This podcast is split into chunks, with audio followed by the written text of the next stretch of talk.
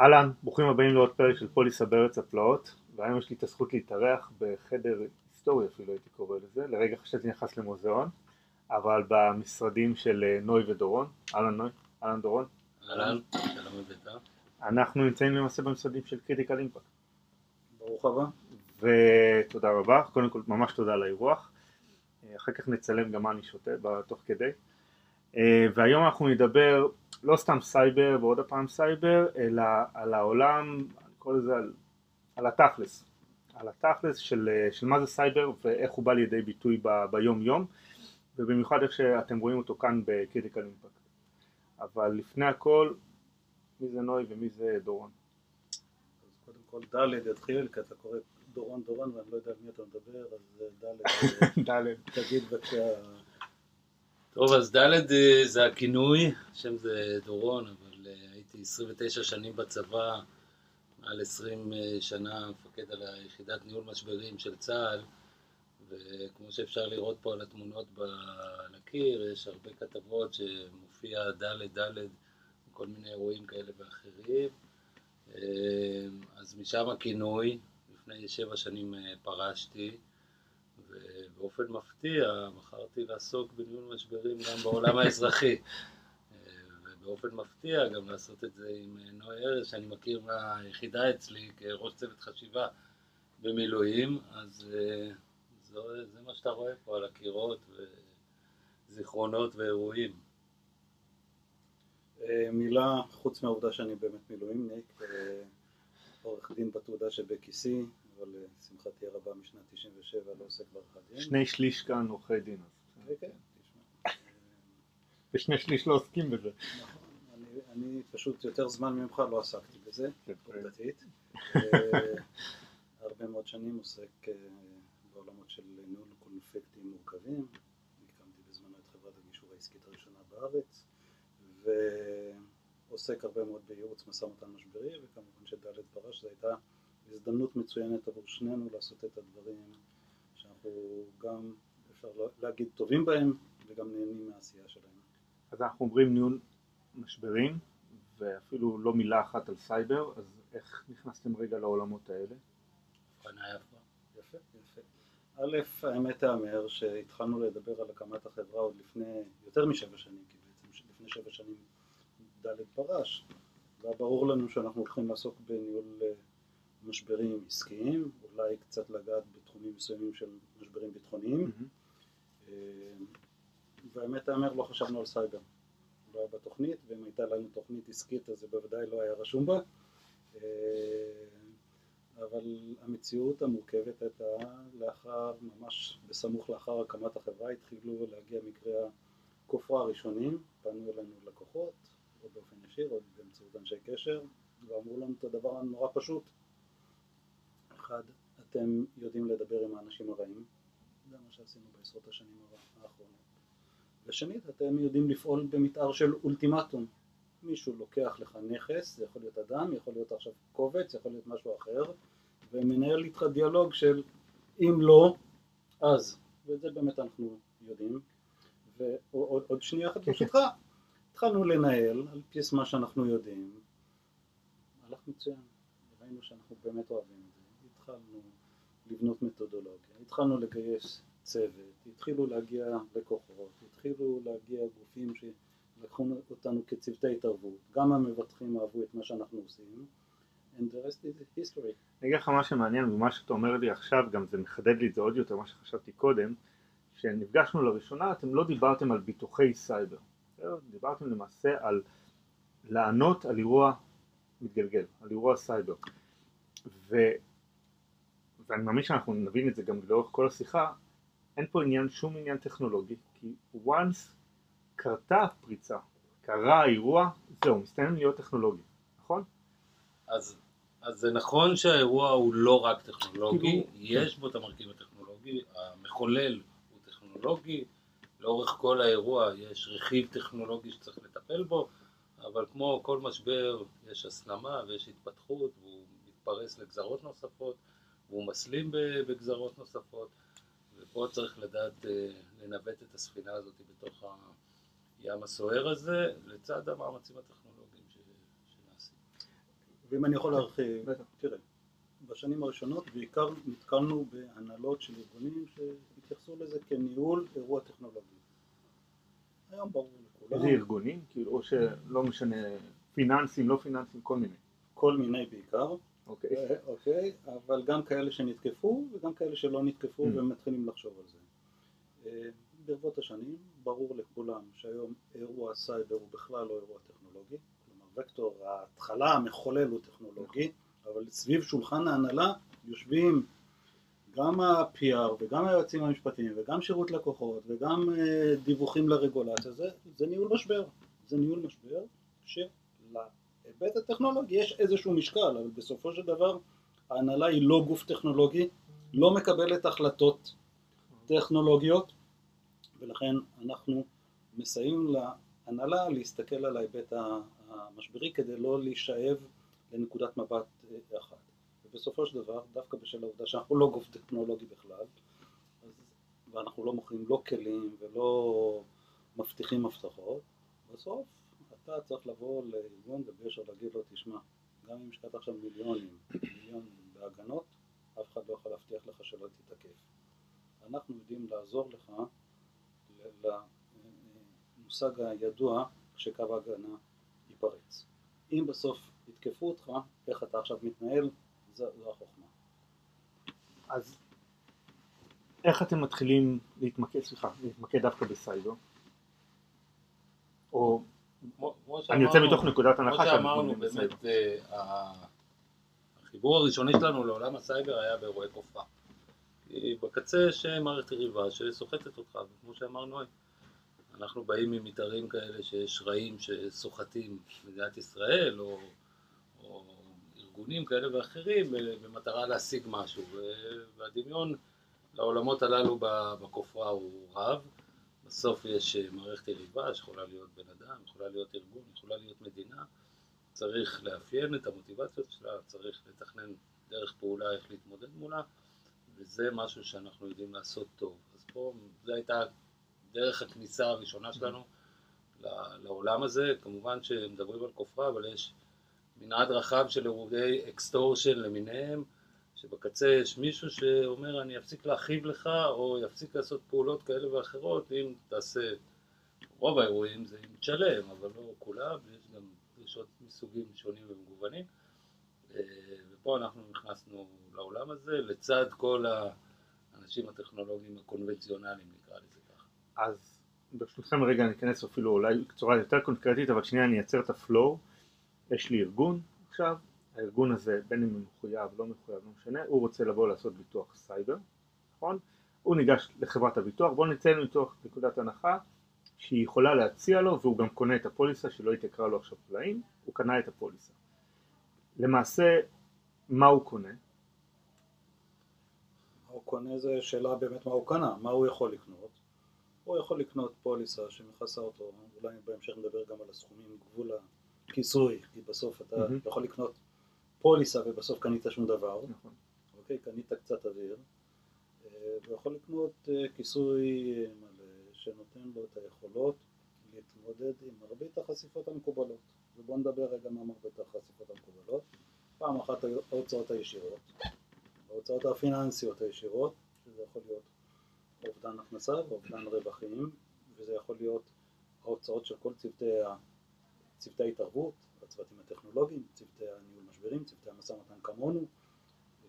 במרבית האירועים המורכבים צריך כנראה גם ייעוץ תקשורתי, PR, איך אוקיי. איך אתה מתמודד עם הנרטיב התקשורתי או איך אתה מעצב את הנרטיב התקשורתי. שמירה על המוניטין שלך. כמובן אה, לרוב החברות לא בהכרח יש לא in-house ולא בהכרח ה retainer שלהם משרדי עורכי דין שמתמחים באבטחת מידע, בניהול מאגרי מידע. לזה משמעויות, לעשות את הבחינה של ההסכמים מול אה, הלקוחות או מה לדווח, ויש לך פה אה, אה, היקפים לא מבוטלים של הוצאות. מעבר לזה יש גם את ההוצאות הנוספות, תשלום כופר, היום מגיע למיליונים, לפחות הדרישות, יש לך בהמשך קנסות רגולטוריים שמוכרים על ידי ביטוח, וכמובן, הדבר הכי מפחיד היום, וברוב האירועים האחרונים שהיינו, זה מפחיד את ההנהלות, תביעות ייצוגיות. פשוט רע. וואי, ברגע הכי לא, דרמטי, לא יכולנו לתזמן את לא, זה אפילו. תשמע, עוד המאזינים יחשבו שזה רע, ואנחנו בסך הכל משת- יש לנו בחדר הזה גם אפקטים. בדיוק, בדיוק. אז, טוב, אמרת קודם כל את הנקודה, הנקודה קריטית לדעתי, שזה תביעות אה, ייצוגיות, אבל בואו רגע נגיע לזה אולי בסוף, אה, אבל בואו רגע נבנה את זה. אם למעשה קניתי עכשיו ביטוח, אחלה, אה, שכחתי מזה, ופתאום אני, מה שנקרא הדוגמה הכי יפה, נראה לי שתמיד חוזרת על עצמה, אתה מגיע בבוקר והמסכים שחורים ויש לך גולגולת על המסך. בסדר? יש לך למעשה אירוע סייבר. מאותו רגע, אני כנראה כבעל עסק אשכח שיש לי ביטוח וזה, אני לא יודע מה לעשות, אולי אני אתקשר לאיש ה-IT שלי, אם יש לי כזה, אם הוא in-house, ואם הוא לא, אני אתחיל עכשיו לחפש אולי אנשי IT כאלה בחוץ, נכון? ממה שאתם מתחילים, לא מתחילים, ממה שאתם רואים, אנשים באותו רגע מבינים שיש להם, הם באירוע? אני אגיד לפני, אם אנשים מבינים או לא מבינים, אני חושב שהם צריכים להבין שהביטוח, מעבר לשיפוי של כל מה שהעלויות שנוי ציין, אה, בעצם המבטח אה, הוא גוף מקצועי שמנוסה בסוג אירועים הללו. ועצם הפנייה למבטח בשלבים האלה מאפשרת לזה שאתה מכניס מישהו שכבר ראה סרט כזה או אחר דומה, יכול להביא אנשי מקצוע אה, בדרך כלל ברוב הפוליסות יש את הפאנלים של הגורמים המקצועיים וזה כשלעצמו זה שווה הרבה, הרבה כסף כי בשלבים הראשונים זמן תגובה. האנשים עושים את הטעויות הגדולות ביותר. מצד? אחד, מצד אחד הם, אה, הם מקשיבים לכאלה שמנוסים יותר או מנוסים פחות, אין להם שום אינדיקציה לרמת איכות ההמלצות שהם מקבלים. בסדר, תנתק פה, תוריד פה, תעשה כך, תנסה לפנות אליו, תזכור וכו'. זה מצד אחד. ומצד שני, אה, גם אה, מגיעים אליהם כל ה... אלה שמריחים את הדם, כל הכרישים, שמבינים שעכשיו יש פה גוף שהוא במצב קשה ויהיה מוכן אה, לעשות הרבה בשביל לחלץ את עצמו מהמצב הזה. ברגע שיש לך ביטוח, בעצם יש לך את היכולת להגיע לאנשים הנכונים ו... ו... ולקבל מהם את הסיוע הנכון והרצוי. תשמע, מה ששאלת בעיניי זה מרתק. פוגשים את זה גם באירועים, אנחנו פוגשים את זה גם במשחקים, משחקי מלחמה. אנחנו עושים, אתה יודע, בשנת 2022 עשינו 22 תרגילי הנהלה. ואתה יודע מה זה תרגיל הנהלה על כל המורכבות. ואתה באמת רואה שלפעמים חלק מהגופים, למרות שהיית מצפה שהטלפון יהיה, הראשון יהיה לגורם הביטוחי, כל אחד והגורם הביטוחי הקרוב אליו, לפעמים זה הסוכן, הברוקר, או יועץ הביטוח, או חברת הביטוח, כל אחד וה- והמעגל הקשרים שלו זה הטלפון הראשון, ומסתבר שזה הטלפון הראשון, ולפעמים אתה צריך אפילו לעודד, או להמליץ, או להפציר, חבר'ה, בגלל הדברים שדלת אמר, תפנו למבטח. ואתה רואה שזה לא נכון מכמה דברים. אחד, באמת שכחו, הם לא זכרו שעשו את זה. שתיים, המודעות, רוב האנשים שגם היום תיקח, לא באמת יודעים, כבר קנו, הם לא באמת יודעים מה יש להם, מה זה מכסה, איך זה פועל, איך זה זה, כלומר, אתה יודע, רוב האנשים גם לא יודעים לקרוא את התלוש משכורת שלהם ולא יודעים לקרוא את, ה, את הלוק של הפנסיה שלהם. זה דברים סופר מפחידים שהם לא, לא ידידותיים. שלישית, הם, אה, הם מדחיקים. בואו נראה, אולי זה לא אירוע סייבר, אולי זה ייפתר עוד כמה דקות, אולי לא צריך להפעיל את הפוליסה, ברור לנו שאם נפעיל אותה זה הולך להיות עולם שלם, ולכן בעטיין של כל הסיבות האלה, בסוף הטלפון לפעמים נעשה רגע אחד מאוחר מדי. אני אוסיף אה, ברשותך נוי, אה, כן. שתי נקודות אה, מעבר לנקודות הללו. אחד, וזה, אתה יודע, אנחנו מדברים בזכותם של חברות הביטוח וכמה חשוב לעשות פוליסת סייבר, אבל יש גם כאלה שחושבים ש... שוואנס אני אפעיל אותה, אז אני, ההשלכות העתידיות של עיקור הפוליסה, של נכון. פרמיה מוגדלת וכולי, אה, יהיו דרמטיות, ולכן אני משעה את הדבר הזה, את ההחלטה הזאת, לפעמים ההשעיה הזאת היא, לא נכונה, בטח למי ש, שאין לו את הגופים המקצועיים שילוו אותו, זה, זה פעם אחת ש, שגם את זה צריך להגיד בכנות.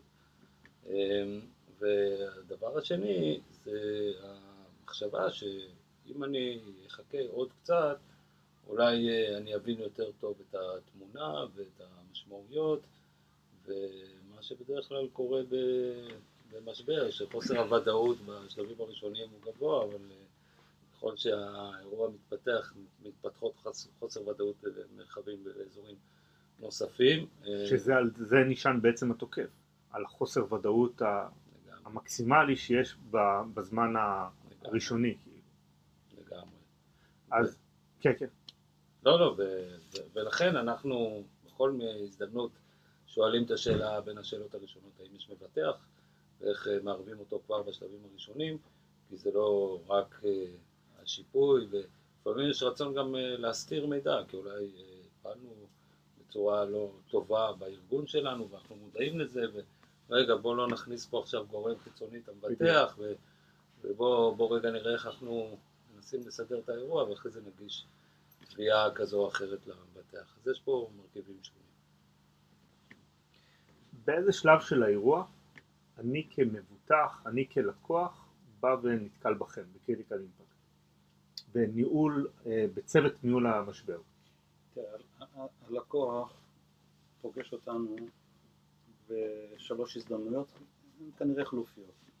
פעם אחת שאנחנו צוות ההתערבות שלנו, היום אנחנו צוות התערבות ב retainer, בהסכם, של למעלה מ-30 גופים גדולים במשק מתחומים שונים, ואז בהגדרה אנחנו ה-Trusted Advisor והוא פונה אלינו. Okay. אוקיי. בחלקם הגדול הוא פוגש אותנו דרך העובדה שהמבטח, ואני תכף אגיד איך, המבטח הקפיץ אותנו. לשמחתנו יש גם הרבה גופים שאנחנו גם צוות ההתערבות של הלקוח וגם מאושרים על ידי המבטח ואז זו פנייה מאוד מאוד קלה ובמעט מקרים, בעבר היו הרבה מקרים כאלה, מפה לאוזן, מי פנוי באלנבי, שמעתם על, שמעתם על חברת ניהול משא ומתן, אז אלה שלושת הערוצים. בהינתן שאנחנו, בהינתן שאנחנו פועלים, מופעלים על ידי המבטח, אנחנו מקבלים טלפון או מהברוקר או מהסוכן או ממה שנקרא בשפה המקצועית מוניטור או מנהל האירוע, okay. אוקיי. שהרבה פעמים זה או משרדי עורכי דין או נציגים של חברות ביטוח, שהמבטח כאילו, באמת המבטח לא יודע לנהל אירוע. בטח אם זה מבטח משנה שיושב בלונדון, יושב בארצות הברית, מה לא ולניהול אירוע פה, ולכן הוא מחזיק שחקנים מקצועיים שיודעים לנהל, הם תחתם מחזיקים ספקים מאושרים, שיש להם גם ניסיון, גם טרק uh, רקורד מעולה, על פי רוב גם העלויות מוסדרות מראש, כלומר אתה יודע גם לשקף ללקוח כמה זה עולה וכמה משופה, וזה, וזה המשחק ה... מבלי רגע להיכנס לסכומים מדויקים, אתה כאילו יש לך אה, מחירון לשעה, מבלי שום קשר לגודל האירוע? אה, כאילו איך, איך זה הולך? בוא נדבר בכללית. סבבה. על מודלים. מבלי... בסופו של דבר יש מספר מודלים מקובלים לתמחור. מודל שעתי, אוקיי, לגישתנו מעט מדי, לגישת הלקוח יקר מדי, אז זה אומר שזה עסק טוב. מודל שני זה עלות יומית, ומודל שלישי זה איזשהו, איזשהו קאפ לניהול האירוע. בסופו של דבר מפרידים בין גודל הארגון או לגודל האירוע אנחנו הפכנו להיות בשנים האחרונות יודעים אה, לתת את המענה הנכון אה, לאירוע וללקוח ובהתאם לחברת הביטוח, כלומר בסוף רוצ, הלקוח רוצה מקסימום שליטה ואנחנו יכולים לשקף לו את העלויות אה, גם שלנו וגם של ספקי המשנה שאנחנו מביאים לניהול האירוע. אתה משקף את הכל. כן, בסוף אני חפץ חיים, אני רוצה שאותו מבטח יגיד, אלה חבר'ה מקצוענים, הם יודעים גם לעבוד מהר מבלי לעשות קיצורי דרך, העלויות שלהם גבוהות, כי זה נסיבות של מצבי קיצון, אבל סבירות וידועות. בוא רגע ניגע באירועים, מבלי להזכיר שמות. יאללה, בוא נדבר על הפיל שבחדר. בדיוק. קדימה. הבמה שלכם עכשיו, שוטו. טוב. אה, כמו שככה אמרתי בפתיח, אירועים יכולים להיות ממגוון רחב של תחומים. זה יכול להיות האקר הבודד, מה שהכרנו בשנים העברו, שזה אותו אחד שהוא עם יכולות אה, אישיות גבוהות. אה, לפעמים גם היו hat האקרים שניצלו את היכולות האלה בשביל להראות אה, שהם מצליחים לחדור ולקבל איזה באונטי כזה או אחר, ולימים זה הפך לכופר בחלק מהמקרים. של white hackers? גם, כן, שחצו את הקווים, אבל... אבל בסופו של דבר זה, זה האירועים הפשוטים יותר. בשנים האחרונות, במיוחד ככה בשנתיים אה, שלפני הקורונה, אנחנו היינו עדים לקמפיינים רחבים של קבוצות תקיפה ש, שתקפו אה, במנעד רחב של ארגונים וגופים ברוב העולם, ואלה היו אירועים אה, משמעותיים. הקימו פלטפורמות, הקבוצות האלה היו מסודרות, היה להם גם נגושייטר וגם תמיכה טכנית וגם הקימו וואו. אתרים uh, שנותנים שירות באופן מכוון כזה או אחר, וזה באמת היה ביזנס uh, חזק ו... ומאוד uh, מורכב. אני זוכר את הפריצה לשירביט, אז היה את הקבוצות טלגרם, הייתי נכנס ורואה כאילו... אז הסיפור של הקבוצות טלגרם הוא, הוא הבנה של הארגונים האלה, זה שבשביל לייצר מנוף לחץ נוסף על מקבלי ההחלטות, בואו גם נתחיל לייצר חשיפה תקשורתית, שירצו לחדול את הדבר הזה, והדרך לחדול את זה ולקבל מפתחות, או לקבל מחיקה, או את הכל ביחד, זה להגיע איתם אה, לעסקה. והמשמעות ההפוכה היא כמובן נזק מתמשך, כואב וארוך זמן. ולימים אנחנו רואים גם uh, כבר התקפות יותר מורכבות שכוללות גם uh, שיחות טלפון למקבלי החלטות בתוך הארגון ו- ו- ולצד זה הפלת האתר ב DDoS extortion וכולי ואיזשהו משהו combined כזה של, של כמה וכמה וקטורים שמופעלים על מקבלי ההחלטות במטרה להשיג את, ה- את ההישג הנדרש מבחינתם ו- ופה מילה לגבי המוטיבציה, ההישג הנדרש אז מוטיבציה זה, זה שם המשחק פה, להבין קודם כל אם זה אירוע שנועד לקחת כסף מבחינתה, או שזה אירוע תודעתי שנועד לייצר הרס ונזק, שזה יותר מתאים לארגוני טרור, מדינות וכולי, ואנחנו כישראל חווינו לא מעט גם מזה וגם מזה. אה, ופה נכנס, אה, נכנסות הרבה דילמות ושיקולים, ותמיד העולם הזה של ניהול אירועים הוא הוא עם המון חוסר ודאות והמון גוונים של אפור, ו... ופה מתחילים להיווצר במהלך האירוע, אמרתי כמה חשוב להכניס את המבטח, אז uh, הדיאלוג איתו לאורך האירוע הוא חשוב והוא יכול להיות לפעמים קונפליקטואלי, כי, כי הוא יכול לחשוב שעדיף לשלם ולסגור, והצד ה... הארגון הנתקף יכול להגיד אין מה לשלם, זה, זה אירוע שכסף לא יפתור אותו. ו... ופה מתחילים קונפליקטים ו... ואיזה שהם מתחים, אבל אה, צוות אה, שיודע לעשות את העבודה צריך גם לגשר על הדבר הזה. מה שמעניין אותי מאוד כאן זה, יש את האירוע, אתם יודעים, אתם יודעים מול איזה האקר אתם מדברים נניח, כאילו אוקיי, לא משנה, את הניקניים שלו והכל, ומאותו רגע מתחיל כזה איזשהו אה, אבחון פסיכולוגי למעשה. לאן הוא רוצה לקחת, אם זה אה, אפקט של פח"עי או אם זה עכשיו איזה משהו שהוא סתם ילד משועמם שהוא רוצה לנסות את הגבולות הטכנולוגיים שלו או whatever. או פושעים מקצועיים. או פושעים. איך מתחיל הקילוף הזה? זה, זה מה שמעניין אותי, נכון, זה לא פודקאסט פסיכולוגי ויש לנו קצת זמן, אבל הקילוף הפסיכולוגי הזה, שאתה, בסופו של דבר היכולת שלכם המאוד מאוד גבוהה, מגיעה בגלל הניסיון שלכם, שזה, אם אני רוצה רגע לעשות מבוא אחד על אחד, הנפשות שפעלו בצבא נקרא לזה ככה, אל מול הנפשות שיש כאן, הן לא כאלה רחוקות האחת מהשנייה. אבל איך כאן האלמנט שאתם לא יודעים מול מי אתם תכלס, אלא רק מסך שחור יש לכם ליטרלי מסך שחור, איך, איך, איך בונים את זה, איך בונים את הקלסטרון הזה?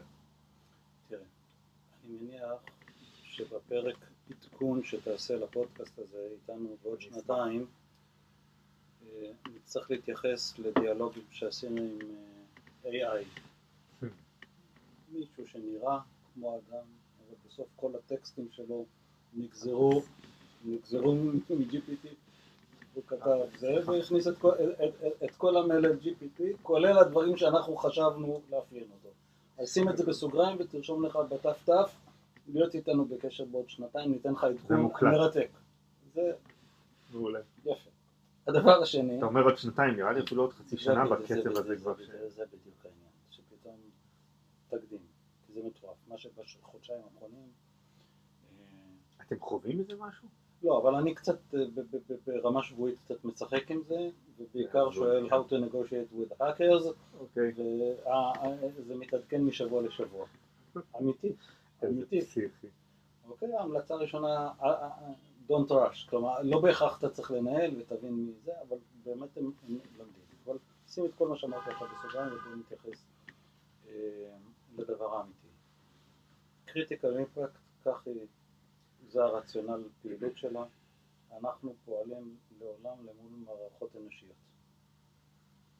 בהנחה שבקצה השני ובקצה שלנו יש אנשים, כלומר אנחנו גם חלק מההנהלות שלנו מורכבות.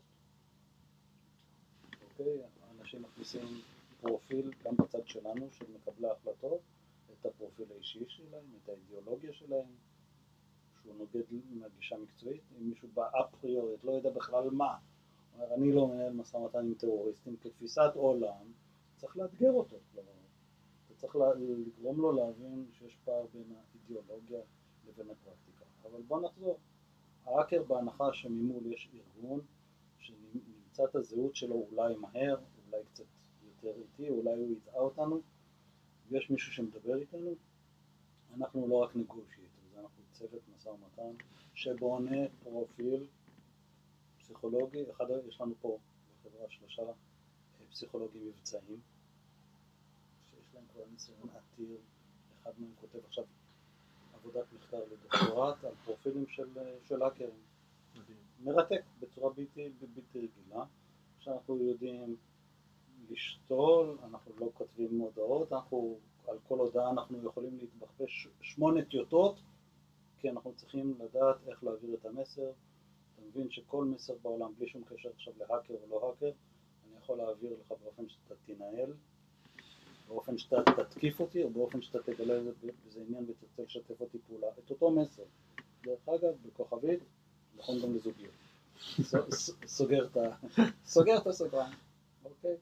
ולכן אנחנו תמיד מניחים שיש מערכת אנושית, ולכן כשזו מערכת אנושית, ואתה ראית בזמנו אתה גם את ה- את המשא ומתן שדלף בשירביט, אתה אמרת את זה, בסוף אין קיצורי דרך, אתה צריך לבנות אמון, אתה צריך לבסס מערכת יחסים, אתה לא יכול ישר cut the bullshit ובוא, let's make a deal.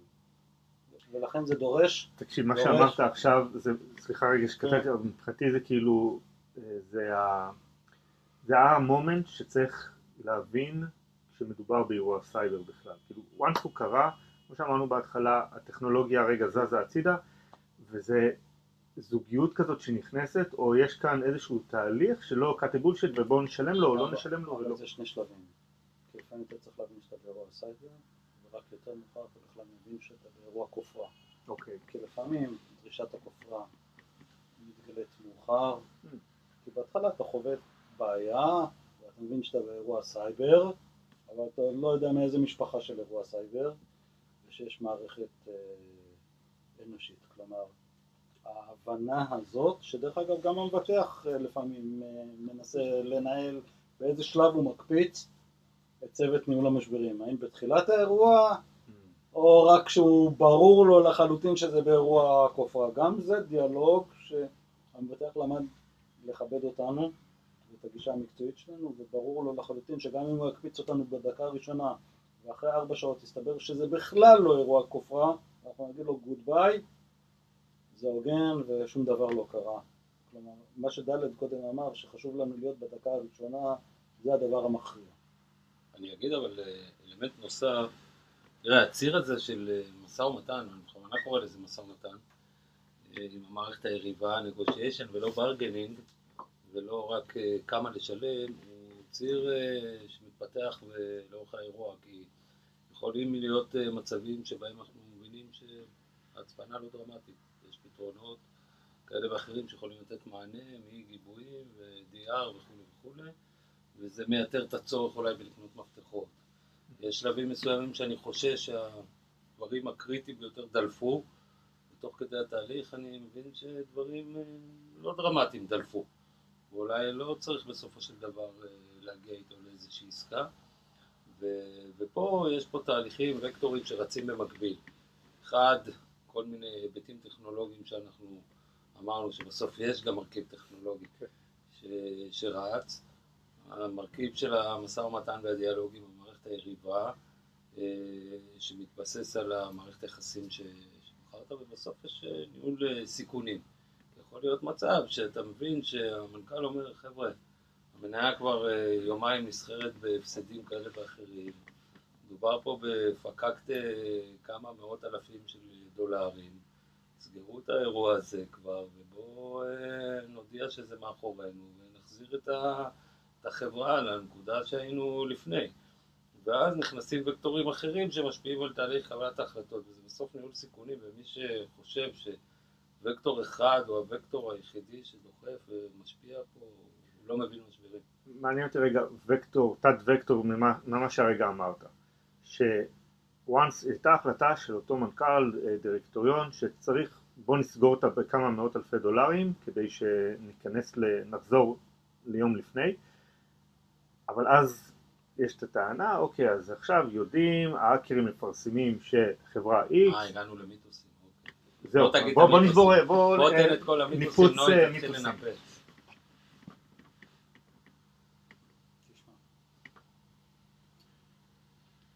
המיתוסים, שיש להם לא מעט אנשים שדואגים, גם עמיתים שלנו דואגים ל... לתחזק, יפה, תודה, חיפשתי את המילה. המיתוסים הבאים, אחד, אם אתה משלם אז uh, חוזרים לתקוף אותך, זה המיתוס הראשון. אני יכול להגיד לך שאפילו בנייר עמדה שהרשות להגנת הפרטיות פרסמה לפני שנה היה כתוב בפתיח בפרו ש-80% מהארגונים ששילמו נתקפו בשנית. עכשיו אנחנו קראנו את הנייר עמדה הזאת, רגע, מה, בסדר, מה לא בסדר איתנו?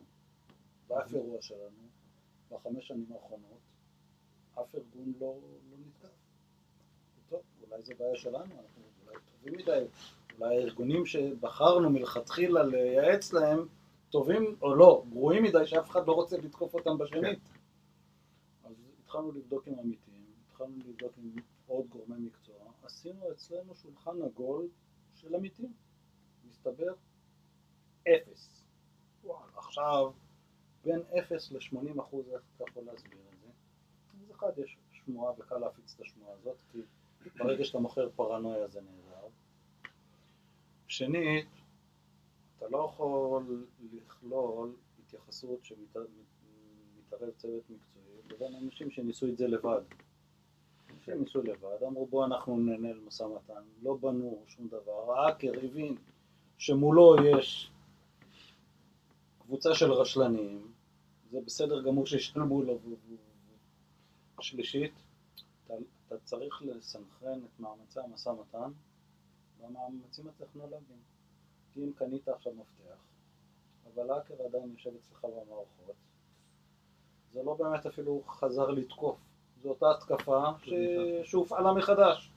ולכן הספר הידוע משנת ה-50, How to Lie Statistics, בדיוק, בדיוק נכנס פה. אוקיי? אז זה, זה, זה, זה, זה, זה המיתוס הבסיסי שממנו נגזרים מיתוסים נוספים אם אתה רוצה להתייחס, אבל אני חושב שבסוף כשאנחנו פוגשים לקוחות זה הפחד המרכזי שלהם, שאם אנחנו נשלם, אחד, לא נקבל את המפתח, שזה המיתוס השני, לא נכון, לא נקבל את המפתח. מיתוס אחד זה נשלם יחזרו אליך, נכון. שגם צריך להכניס פה את האלמנט של לא סגרת את הפרצה אז יחזרו, יכול להיות שמישהו אחר יחזור, כי השארת את החנות פתוחה אז אז מגיע ההומלס הבא ונכנס ולוקח מהמדפים. והדבר השני זה כמובן זה שאם תשלם, מי מבטיח לך שתקבל? מי מבטיח לך שתקבל? תהליך נכון מבטיח לך שתקבל, הערכה וניתוח ואפיון נכון של המערכת היריבה בתהליך נכון, מבטיח לך שתקבל. ויש מקרים שבאמת לא קיבלו, כי התהליך אנחנו- כנראה היה לא נכון. אנחנו אמנם לקראת uh, סיום, אבל יש פה שני דברים שמבחינתי יהיה must לצאת מהם. זה פעם אחת, כן צריך לבוא ולערוך ביטוח מתאים וביטוח סייבר, ודבר שני, להבין שאירוע סייבר זה לא, כמו שאמרת גם קודם, זבנג וגמרנו, בוא נשלם, אלא תהליך הבנה מול מי אתה מתמודד. אה, הבנה שמדובר בתהליך עמוק יותר, ולא עכשיו כמו כיבוי שרפה. אני חייב להגיד לך שהיום אנחנו, כשאנחנו מגיעים לאירוע, אחרי שלוש דקות, אחרי שעה, אחרי שעה וחצי, אנחנו כבר יכולים להגיד לך לאן האירוע הזה ילך מבחינת הניהול שלו, רק בעקבות השאלה האם יש ביטוח סייבר או לא. תסביר. וזה דרמטי, ולקח לי זמן כדי להגיד את האמירה הזאת.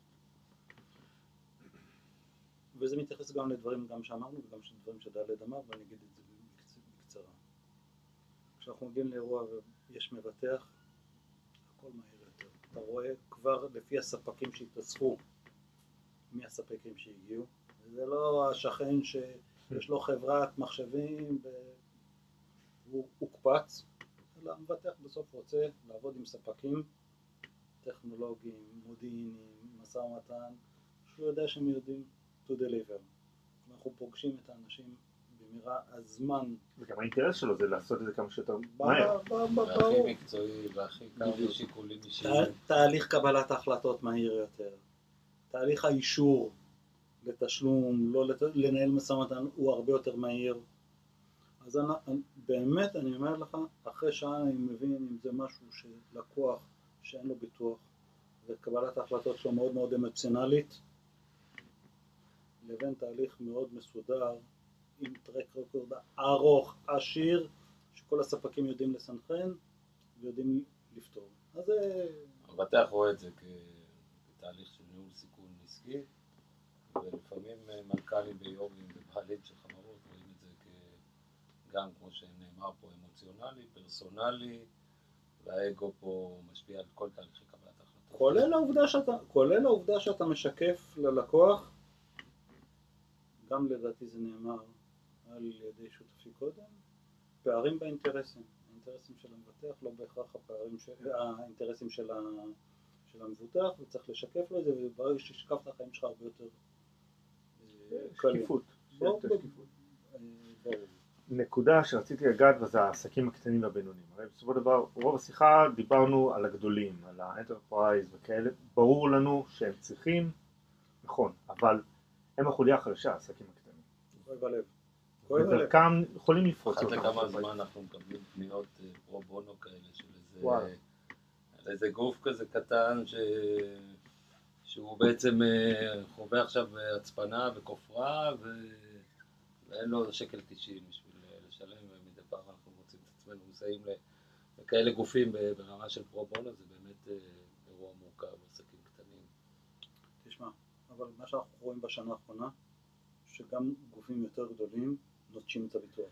כלומר, חרף העובדה שאני אומר לך ברמה המקצועית, אני רואה רק יתרון לביטוח סייבר, בסוף גם הגוף הגדול מסתכל ואומר, דרשו ממני דרישות במיליונים של כשירות, לשים, להתקין ולעשות EDR, ובאמת, שנית, פוליסת הביטוח בשלוש שנים היא תקרה פי שלושה. ושלישית, בקרות אירוע, המודלים הרווחים היום החדשים זה co-insurance, כלומר בקרות אירוע אני גם נדרש לשלם קרוב ל-50% מההוצאות. אז גופים אומרים, בניהול הסיכונים שאתה מדבר עליהם, אז למה לי לעשות ביטוח סייבר? אני אחזיק לעצמי צוותי כוננות בכספי, שנית, אני אפריש כל חודש אולי סכום אז, אז רגע, אני בכוונה שנייה קוטע אותך, כי זה הסלף אינשורנס, נכון. שבאמת רציתי שתכף ניגע בזה, אבל מבחינת העסקים הקטנים, כאילו, מה הייתם יכולים לבוא, איך, איזה טיפ אפשר לתת להם בכלל? כאילו, חוץ מ, אוקיי, תקנו את הביטוח סייבר, לא, אבל- אז תראה, אז, אז קודם כל, אתה יודע, כשהעסק הוא גדול ומורכב, אז גם מאגרי המידע הם רגישים ומורכבים, והסיכונים הם מורכבים. אני מניח שאתה מדבר על עסק קטן, מדבר על אה, סיכונים אה, נמוכים יותר, כמות מידע קטנה יותר וכו'. אז קודם כל, אתה יודע, אני לא מחדש לאף אחד, אבל תחזיקו גיבויים, כי, כי לעשות reset למערכות שלכם ולהזין את הגיבויים, בטח שאם אתם לא מדברים על ביזנס בעשרות טרה, אז גם אם זה ייקח לכם איזה יומיים של עבודה, אתם תוכלו לחזור לפעילות. כמובן שמידע ש... ש... שהוא מידע אישי וכולי, יהיו לזה השלכות, אבל הייתי, הייתי מנסה לגדר את הסיכון okay. ולעשות את הפעולות המניעתיות האפשריות. והמשפט שלי האחרון רק לעניין הזה, כן, כן. אני פה פונה למבטחים. אני חושב שהמבטחים צריכים להתאים מוצרים שמתאימים לעסקים קטנים ובינוניים, המוצרים היקרים, הם רואים את המחיר ואת העלות וכיסוי ואומרים נכון. איך אני קשור לזה והם נוטשים חושב שהמבטחים צריכים לייצר מוצרים זולים יותר, גם אם הם לא מקסימליסטים שנותנים את כל הכיסוי, שנותנים מענה לעסקים הקטנים, שם, שם, יבוא, שם יבוא הפתרון. אילון טסלה, אילון טסלה אני אומר, אילון אה, מאסק לפני פחות או יותר שנה בא ואמר אני משלם יותר מדי בטסלה ביטוח דירקטורים, D&O ואני מחליט ששם קופה קטנה בצד אני אבטח את עצמי. זה סבבה, זה דירקטורים. אבל פה, שאתה, לפני רגע שדיברנו על self insurance, זה הרבה יותר חזק לדעתי כשמדובר באמת בסייבר. כי כמו שגם אמרת קודם, הפרמיות מטורפות, התנאים וגם באותו טירוף למעשה. בוא תיכנס שנייה באמת לאותו self insurance. אני enterprise, אני אוכל כנראה לעשות לי איזושהי קופה קטנה, וכנראה גם האפיון בוא נקרא לזה אפיון אה, אה, פוליסה, הוא יהיה לי הרבה יותר, נכון, הוא יהיה הרבה הרבה יותר מדויק. אז א' זה, זה, זה, זה לא דיון תיאורטי, זה מגמה שאנחנו מתחילים לראות okay. אוקיי. אותה. אנחנו מתחילים לראות גופים שאומרים, רגע, חסמים כל כך גבוהים מבחינת ההיערכות המקדימה, מבחינת העלויות ומבחינת הכיסוי, אז בואו אנחנו נדאג לעצמנו, חלקם כבר מתחיל, מתחילים לעשות את זה עם חבורה של, של חברות. כלומר, בואו נחזיק את הצוותי התערבות, בואו נפריש okay. אוקיי. איזושהי קרן, כלומר, אלה המאפיינים המרכזיים, ובסוף נרוויח מכל העולמות, כי אותם צוותי התערבות גם מכירים את החברה מקודם. תראה, זה דבר, סליחה שאני קודם לך, פשוט קופץ לי, כאילו, אשת לויץ, אותו בית קפה, עם הימאים, הימאים שהיו על הבית קפה, אז לויץ זה סלף אינשורנס. לא עם זה, זהו, זה כאילו בדיוק זה, הולכים תמיד למקורות, אין אפס. אני פריק ואני קורא כל הזמן על סלף אינשורנס, אבל מתישהו בתחילת הדרך חזרתי ואמרתי את סלף אינשורנס הראשון, זה הרי לא יוצאים הדייגים נכון. עם החברותה, עם הקומונה הזאת, עם הדבר, אין ספק. דרך אגב, אתה רואה היום מגמה, בעבר היו יותר חברות שהציעו ביטוחי סייבר, היום קורה שחלק מהמבטחים נטשו את העולם הזה ומעט חברות יותר מציעות יותר פתרונות כי העולם הזה הוא עם חוסר ודאות כזה גדול ולכן או שהמבטחים ימצאו הרבה פתרונות או שאנשים ימצאו לעצמם את הפתרונות. אז אנחנו רואים יחסית, לא יודע אם לקרוא לזה פריחה כרגע, אבל אה, כאילו בתחום ה insurtech, אז ביטוחי הסייבר מן הסתם שם, יש את קואלישן שהם אה, בעצמם כבר הקימו לעצמם חברת ביטוח או קאובל וכאלה, כי הם בעיקר מסתכלים קדימה, זאת אומרת לחזות קדימה, ובאמת חברות הביטוח נתקעות עם, עם האקטואריה שיש להם, שזה עבר שזה, סליחה על הביטוח, אבל לא שווה כל כך כשמדובר במיוחד בסייבר. כן. אז אה, למעשה בואו רק נסגור את הנושא הזה של הסלף אינשורנס או ה-co-insurance במקרה הזה אפילו של החברות, אז אתה רואה את זה כמגמה שמתפשטת? אני, אני, אני מאמין לאור העובדה שאני רואה שיותר ויותר גופים הם או מסורבי ביטוח, כלומר כי הם לא הצליחו לעמוד בתנאי הסף, או כי הם מסרבי ביטוח, כי הם לא מעוניינים לעשות את כל ההשקעה המטורפת הזאת, ועם פוליסות כל כך יקרות, ועם כיסוי יותר קטן ממה שהיה להם בעבר, וקונשורנס, ולכן הם ימצאו לעצמם אה, פתרונות. בסופו של דבר, גם היום שאנחנו צוות התערבות של חברות, אנחנו סוג של סלף אינשורנס, לא עם כל המורכבות mm-hmm. שלו, אבל בהחלט חברות שלקחו אחריות, למרות אנחנו רוצים שיהיה לנו צוות. זה, זה בנקודות שרשמתי, כאילו אתם יוצרים קריטיקה למעשה יוצרים מעין מענה ביטוחי במקום הפוליסה. אני כאילו, לא- אני בואו- לא- לא רוצה. להגדיר את זה באופן כל כך דרמטי, אני ומי שיבחר אה, לא להפעיל אותה, הוא יכול. נכון, נכון. בדיוק. הוא יכול, והרבה, מכיר את הנוי, אירועים ותרגילים שעשינו, גופים שההשתתפות עצמית היא עשרות אה, מיליונים, בסדר? אה, אז לצורך העניין אה, לא, לא רצים להפעיל את, את הביטוח. רוב האירועים אגב, בניגוד למיתוס השגור, שזה אירועים של מיליוני דולרים, אה, זה אירועי הקצה? רוב האירועים אה, נעים בסכומים של עשרות ומאות אלפי אה, דולרים, ובניהול נכון, במיליונים בודדים אתה יכול לסיים עם אירוע.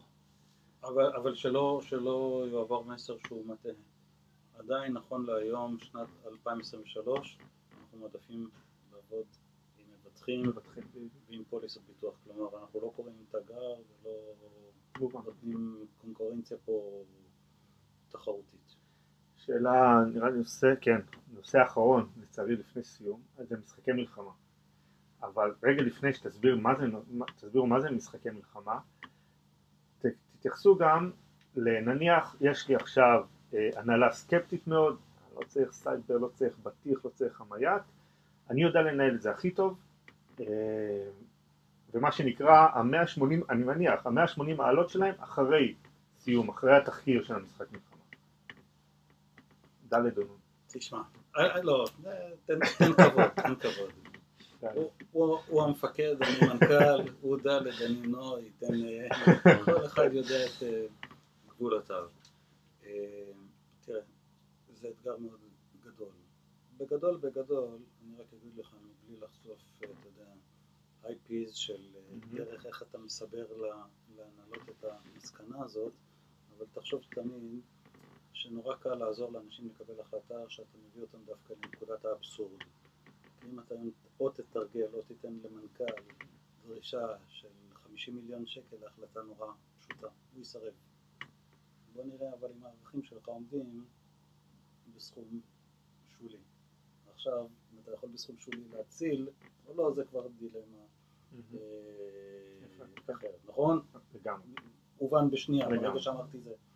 אה, ולכן, אתה יודע, בסופו של דבר, אה, ואנחנו עושים חלק גדול מהתרגילים, מפעילים בפועל, לא תיאורטית, לא מתודית, מפעילים את המבטחים. מפעילים את המבטחים, והוא פתאום מבין מה הוא מקבל.